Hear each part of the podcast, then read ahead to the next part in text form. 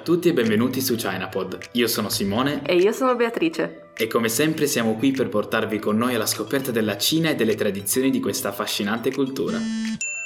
Scusami, era WhatsApp. Bah, non mi sembra proprio il momento.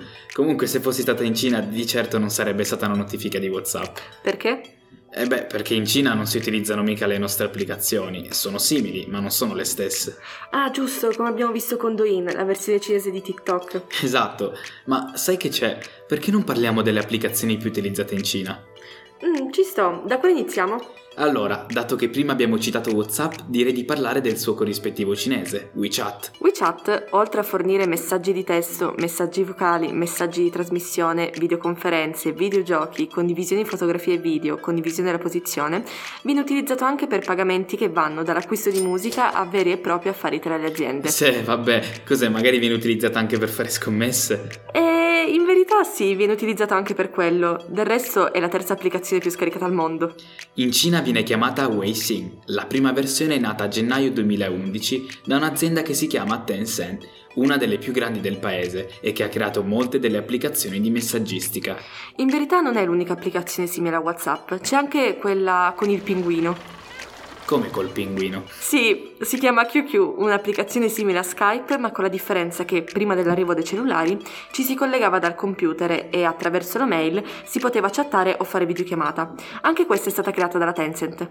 Si chiama QQ perché Q in cinese vuol dire pinguino? Povero illuso. Pinguino in cinese si dice Chie. Il nome in verità deriva dal suono della parola inglese cute, carino, proprio come il pinguino del logo. Pensa che è stato inaugurato nel 2014 e secondo alcuni dati sono stati registrati oltre 853 milioni di utenti online simultaneamente. Sai qual è un'altra applicazione utilizzata moltissimo in Cina? Weibo. Anche questa assomiglia a WhatsApp?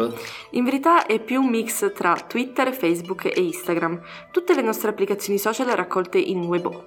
All'inizio, nel 2009, era una piattaforma di microblogging. Gli utenti creavano il loro blog personale in cui scrivevano storie o racconti. Poi si è evoluta, ora si possono postare non solo messaggi scritti, ma anche video o foto. Infatti, secondo le statistiche del 2021, il numero di utenti attivi mensilmente sulla piattaforma ammontava a circa 566 milioni. Invece per il logo cosa sappiamo? Su questo logo veramente niente. Aspetta che vado a cercare su Google, tanto anche in Cina lo useranno. Ecco che ti sbagli, in Cina hanno anche il loro Google, un motore di ricerca che si chiama Baidu. Ma per caso possiede altre funzioni rispetto a Google? In verità è abbastanza simile, permette di ricercare siti web, file audio e immagini, ha anche un'enciclopedia online e un forum di discussione. L'unica differenza è che è completamente creato in lingua cinese, tanto che la sua interfaccia è disponibile solamente in mandarino e di conseguenza dà priorità ai siti e ricerche in lingua locale. Volete sapere una piccola curiosità? Baidu è nato il primo giorno del secondo millennio, il primo gennaio del 2000. Il nome Baidu riprende una delle poesie di Epoca Song, che dice Avendo cercato centinaia di volte tra la folla, voltandosi improvvisamente indietro, lei è lì, nella luce più fioca delle candele, che in cinese si dice Zhong li shun da qian Baidu, mo ran hui shou, na ren que zai, den huo lan shan chu. Non ti facevo un poeta?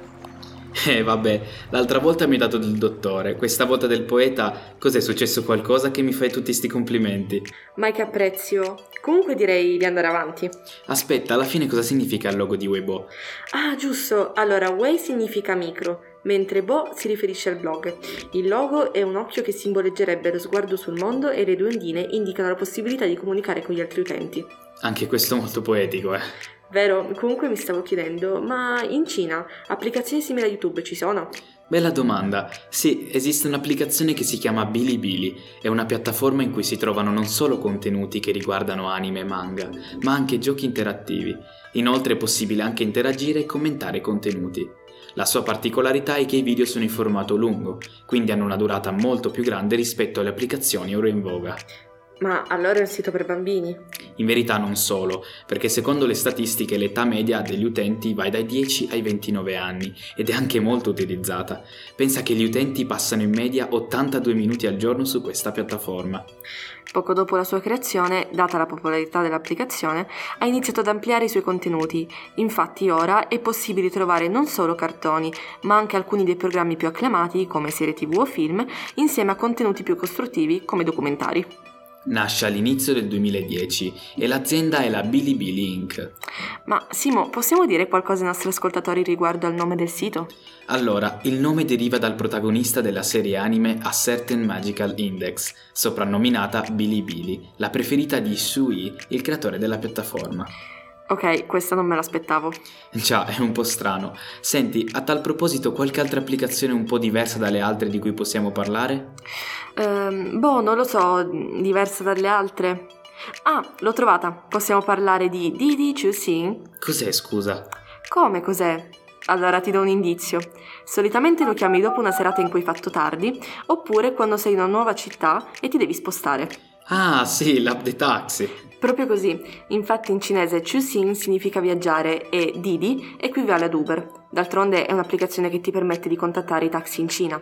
Anche in Italia abbiamo applicazioni simili, come per l'appunto l'app di Uber Taxi oppure WeTaxi.